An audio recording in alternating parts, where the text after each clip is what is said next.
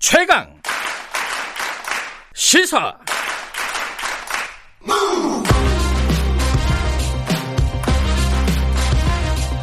지금 여러분께서는 김경래 기자의 최강 시사를 듣고 계십니다. 예, 어제 국감에서 나왔던 얘기인데 이 텔레그램 엠번방 사건 있지 않습니까? 여기에 어, 현직 교사들이 연루가 돼 있다. 특히 뭐 다른 교사들도 뭐 더 문제겠지만은 초등학교 교사들까지 연루가 돼 있다. 그리고 수사를 받고 있다. 이게 참 도대체 어떻게 된 일인지 그리고 지금 사후 처리는 어떻게 지금 진행되고 있는지 이 사실을 국감에서 공개한 더불어민주당 이탄희 의원 연결하겠습니다. 의원님 안녕하세요. 예, 안녕하세요. 네. 오랜만이시네요. 그죠? 건강은 괜찮으세요? 예, 계속 좋아지고 있습니다. 예, 그래도 이렇게 그 TV로도 국감에서 활동하시는 거 보니까 반갑더라고요. 고맙습니다. 어제 그, 그 텔레그램 엠번방 사건에 현직 교사가 4명이 연루됐다. 이거를 국감에서 질의를 하셨잖아요. 네, 맞습니다. 근데 제가 좀 궁금했던 거는 아니 네. 이런 중요한 사실이 왜 지금까지 아무도 공개를 하지 않았나 이겁니다. 오히려 이거 어- 어떻게 알게 되신 거예요? 이게 이게 제가 사실은 원래 교사 성범죄 문제는 중점을 두고 국감 내내 이야기를 해오고 있었어요. 네. 거슬러 올라가면서 2018년 때 사실 스쿨미투가 제대로 해결이 안 됐다라는 그런 깊은 좀 문제의식이 있었거든요. 네. 근데 그러고 있는 와중에 이제 엠번방 박사방 사건에 어, 범죄를 저지른 사람들 중에 교원이 있다 이런 이제 제보를 저희가 받게 됐습니다. 제보로 예. 그래서 이제 그걸 확인을 하기 위해서 뭐 경찰청, 검찰청, 법무부 여기저기 저희가 이제 자료 요구를 했는데 처음에 굉장히 소극적으로 나오더라고요. 잘 안 알려줬어요? 예, 뭐 아무래도 이런 일들이 밝혀지면 사실 기관 입장에서는 좋을 게 없다 이렇게 생각하는 경우들이 사실은 많죠. 음. 근데 이제 저희 보좌관들이 좀 고생을 해서 예. 집요하게 요구를 해서 확인이 된 그런 상황입니다. 아니 이게 어 그냥 일반 범죄도 아니고 이제 성범죄인데 이 성범죄에 연루된 교사가 있다. 그것도 또 아동과 관련된 성범죄였잖아요. 그렇죠. 교사가 있는데 그거를 어, 그 교육부 당국이나 이쪽에서 먼저 공개를 하고 학부모들이나 학생들에게 정보를 공유해야 되는 거 아닌가 상식적으로 생각하면 그런 생각이 드는데. 그래서 어제 국감에서도 사실 그 부분을 제가 중점적으로 이야기를 많이 했어요. 이 예. 부분뿐만이 아니라 예. 서울 그 스쿨 미투 같은 경우에도 서울시 교육청이 이제 정보공개 청구 소송에서 패소하고도 네. 정보를 계속 공개를 안 하고 있는 내용들이 있거든요. 그리고 그래요? 피해자 가해자 분리했는지 예. 그다음에 가해 교사한테 징계 요구라도 했는지 이런 것들 비공개하고 있어서 일단 정보 공개부터 하자 네. 이런 부분을 강조하고 있습니다. 일단 네 명이라고 했잖아요. 지금까지 나온 네네. 게. 어, 그럼 네 명은 초등학교 교사가 이 중에 몇 명입니까?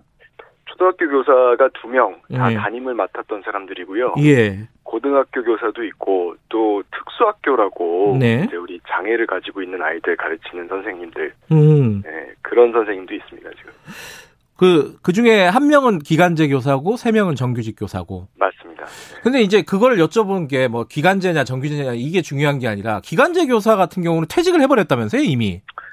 예 아무런 불이익도 받지 않고 예. 수사기시 통보되기 5일 전에 퇴직을 해버렸어요. 하하. 그래서 저희도 지금 이거 일단 인천시 교육감한테 사실 확인해서 보고해라 이런 예. 상태고요. 예. 제도적인 허점도 있더라고요 제가 보니까 예. 이게 기간제 교사가 이런 식으로 나가버리면 다시 기간제 교사로 다른 학교에 채용될 수 있거든요. 네. 그리고 또 담임 교사도 또 할 수 있고요. 음. 이런 거를 전혀 막을 수 없는 상황이다 보니까 네. 제도적인 개선책도 지금 마련을 하고 있습니다. 그럼 나머지 세 명은 이제 두 명은 초등학교, 한 명은 고등학교 정교사라는 거잖아요. 네, 맞습니다. 그 사람들은 그럼 지금 뭐 애들을 가르치고 있습니까? 어, 지금은 직위 해제돼서 일단 대기하고 있는 아, 상태죠. 네. 대기. 아. 그러면 이 사람들이 지금 어떤 기소가 돼가지고 재판을 받고 있는 겁니까? 상황이 어떤 거예요, 지금? 재판을 아직 시작하지는 않은 것으로 저는 알고 음, 있고요. 뭐 네. 일부는 이제 기간제 교사 같은 경우는 재판을 받고 있다라는 이제 정보도 있는데 한번 확인이 필요하고. 예. 근데 어쨌든 재판을 받아서 형이 확정되려면 시간이 아주 오래 걸리거든요. 그럼요, 뭐 대법원까지 가야 되잖아요, 그죠? 그렇죠. 우리 네. 지금 뭐 그 박사방 사건의 조주빈 같은 경우 지금 주범인데도 1심 판결 안 나오고 있는 상황이니까 얼마나 오래 걸리겠어요. 네. 그 그럼 기간 어떻게- 동안에 조치가 필요하죠. 어떻게 해야 돼요? 그러면 이제 세- 한 명은 이제 이미 일단 떠났기 때문에 교육 네네. 당국에서 할 수 있는 일은 없을 텐데 이제 사법부에서 처리를 해야 될 문제일 텐데 그 세 명 같은 경우에는 대법원까지 기다리 계속 기다리게 하는 겁니까? 이거 어떻게 방법이 있나요? 징계를 이제 수사 결과가 나오면 징계를 먼저 할 거라고 예상을 하고 있고요. 음. 근데 이제 징계를 제대로 하는 게 중요하겠죠. 네. 저희가 계속 문제 제기하고 있지만 이게 2014년에 교육부에서 이미 성범죄 원 스트라이크 아웃제도 도입한다고 했거든요. 네. 근데 제가 확인을 해보니까 지난 10년간 1,093명의 성비 교사 중에서 524명이 그냥 복귀했어요. 아. 복귀해서 많은 수가 담임 교사 그냥 하고 있거든요. 사립학교 같은 경우는 같은 학교에서 그냥 계속 담임 교사 하고 있는 경우도 있어요. 피해자들하고 같이 있는 학교에서. 그 천여 명의 성범죄자가 있는데 교사 중에 그렇죠. 그 중에 한 500명 절반이 복귀를 했다고요? 그렇죠. 어. 정말 말이 안 되는 상황이고요. 예.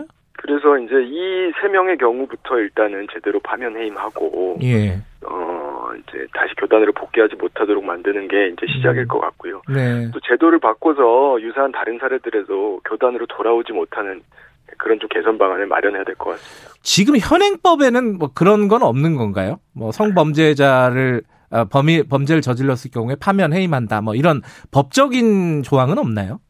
그러니까 이제 징계위원회를 열어서 징계 결과에 따라서 사실 조치를 하는 건데요. 음. 사실 근데 이거 하나뿐만이 아니라 좀 전체적으로 문제가 굉장히 많은데 일단 징계위원회부터 보면 네. 사립학교 같은 경우에는 학부모가 들어가지도 못해요. 아. 그러다 보니까 아무래도 교원 출신들이 징계위원회로 들어가서 음. 사실상 제 식구 감싸기 형태로 미온적으로 나오는 거 아니냐 이런 음. 지적들이 많이 있는 상황입니다. 이 네 명이 박사방에서 구체적으로는 어떤 범죄를 저질렀는지 파악이 되셨습니까? 어 일단 저희가 확인한 것은 네. 뭐 아동 성착취물을 천건 이상 네. 다운받아서 소지하고 있었던 지금 교사도 있고요. 아, 그리고 전부 다 유료 회원인 것으로 확인이 됐고요. 네 명 다 유료 회원이다. 네. 아, 근데 이제 좀 기억을 더듬어 보시면 이 유료 회원이 뭔가 네. 혹시 기억이 잘 안 나시면요. 이게 엠버방 박사방 사건이 이런 거잖아요. 뭐 자기 지인들, 뭐 청소년, 여중생, 여아들의 이제 이름, 얼굴, 전화번호, 사는 곳, 뭐 학교, 직장 이런 개인 정보를 수천 명이 있는 텔방에 공유를 하고 네. 어, 사실상 노예로 만든 다음에 뭐 나체 사진, 자해하는 영상 이런 걸 뜯어내서 공유하고 찾아가서 성폭행을 하기도 하고 음, 그런 영상을 보고 능욕하는 또 메시지를 다들 올리고 네. 메시지를 안 올리면 또 강퇴당하거든요. 예. 이랬던 사람들이 유료 회원들이기 때문에 예. 회원이라고 해도 얼마나 더 끔찍한 일을 저질렀을지 이제 캐봐야 되는 거죠. 음, 그, 그 많은 그 불법, 저, 저, 동영상, 성착취물을 다운받았다는 정도는 확인이 됐는데, 구체적으로 네. 뭐, 누군가에게 위해를 가한다거나, 능욕을 했다거나, 뭐, 이런, 어, 것들은 아직은 더 파악이 안 추가로 됐다. 추가로 확인을 해봐야 될 것 같습니다. 근데 이게 교육부라든가 이쪽에서는, 교육 당국에서는 파악을 하고 있지 않을까요? 설마 이거 모르고 있는 건 좀 말이 안 되는 거 아닌가요? 근데 뭐그 부분까지 사실 저는 거짓말을 한다라고까지는 음. 아직은 생각은 안 하고 있고요. 이게 음. 사실 또 수사도 진행 중이기 때문에 네. 어 이제 관계된 사람들이 충분히 파악이 안 된 측면도 있어요. 수사기관 자체가. 네. 예, 근데 이제 중요한 거는 네. 파악을 해서 국민들한테 알려드리고 불안감을 불식시키기 위한 노력을 해야 된다는 거죠. 네.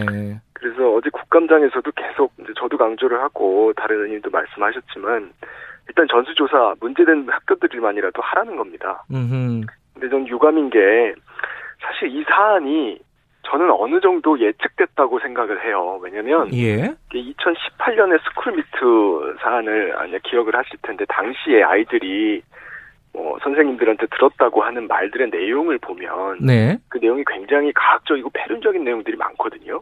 그래요? 담기도 어려운 내용들. 오. 근데 그런 내용들이 이 뭐 엠번방, 박사방 이런 데서 이 아동 성착취물 보면서 유료 회원들이 능욕하는 메시지로 올리는 말들하고 별 다를 바가 없어요. 음. 그 정말 끔찍한 내용들이 많거든요. 여자 중학교에서 중학생들한테 했던 말들 같은 경우는. 선생님이 애들한테 했던 말 중에요. 그렇죠. 어. 네네. 그래서 그 당시에 이미 아이들이 고발을 했고 그렇다고 하면 교육당국이 그거를 뭐 쉬쉬할 것이 아니라 그 문제가 된 선생님들, 담임 교사, 또 뭐 교과 교사 같은 거 했던 그 반들만이라도 전수조사를 하고 피해 사례가 없는지 봐서 철저하게 뭐 교단에서 퇴출하고 했었다고 하면 네. 얼마나 더 쉽게 빨리 파악을 하고 아이들도 신뢰를 할 수 있고 학부모들도 불안하지 않을 수 있었거든요. 음. 근데 이제 그것들이 안 이루어지면서 예. 사실은 이제 뒤늦게 국민들께 알려진 측면이 그 스쿨미투 말씀하신 그 부분은 마, 말씀하신 대로 제대로 이렇게 처리가 안 됐다고 말씀하시는 거는 아무도 뭐 처벌을 안 받거나 이렇게 흐지부지 넘어갔다는 뜻인가요? 그러니까 이제 징계가 일부 이루어진 거는 같은데요. 예. 처음 말씀드렸던 대로 정보 공개가 안 되고 있고 음. 지금 서울 같은 경우만 해도 23개 학교가 그렇게 문제 제기가 됐는데 네. 이제 감사를 실시한 학교도 9개밖에 안 되고요. 나머지 학교는 감사도 음. 안한 걸로 보이고요. 예. 제가 말씀드리고 계속 강조하는 게 전수조사인데 예. 전수조사를 한 학교는 지금 전혀 없는 것으로 보입니다. 음. 이게 스쿨미투 정보 공개를 안 한다고 아까 말씀하셨잖아요. 네네. 근데 그 부분이 조영국 교육감 같은 경우도 네. 이제 소송을 하면 아니 이게 공개를 하면은 또 역, 역으로 소송이 들어온다 고등학교로부터 정보 공개에 따른 명예훼손 뭐 이런 걸로요. 네. 이건 또 어떻게 해야 되는 겁니까? 근데 제가 어제 국감장에서 오후 늦게 그 부분은 좀 사실 파악이 됐는데요. 예. 그러니까 아마 서울시 교육감이 좀 착오하신 것 같아요. 그래요? 어. 소송을 받았던 사건들은 이런 성범죄 관련된 사건이 전혀 아니고요. 아 그래요. 네, 뭐 급식 비유 관련돼서 서울시에서 보도자료 만들면서 실수를 해서 소송을 당했던 사안입니다. 전혀 다르고요. 예. 정보공개 청구 소송을 당했고 아예 패소까지 한 상황인데요. 예. 더 이상 변명의 여지가 없다고 생각합니다. 아니 그러니까 이게 뭐 개인 신상을 공개하라는 게 아니라 어느 어떤 학교에서 어떤 범죄가 벌어졌고 이거 정도는 학교와 학생들 학부모들은 알아야 되는 거잖아요, 그죠? 당연하죠. 그리고 더 뜯어서 들어가면 사실은 음. 네. 공개 안 한 내용이 학교 이름을 공개 안 한 게 아니고요. 네. 그 해당 학교에서 벌어진 일에 대해서 교육청이 어떤 조치를 취했는지 요거를 아. 계속 비공개하고 있는 거거든요. 그래요.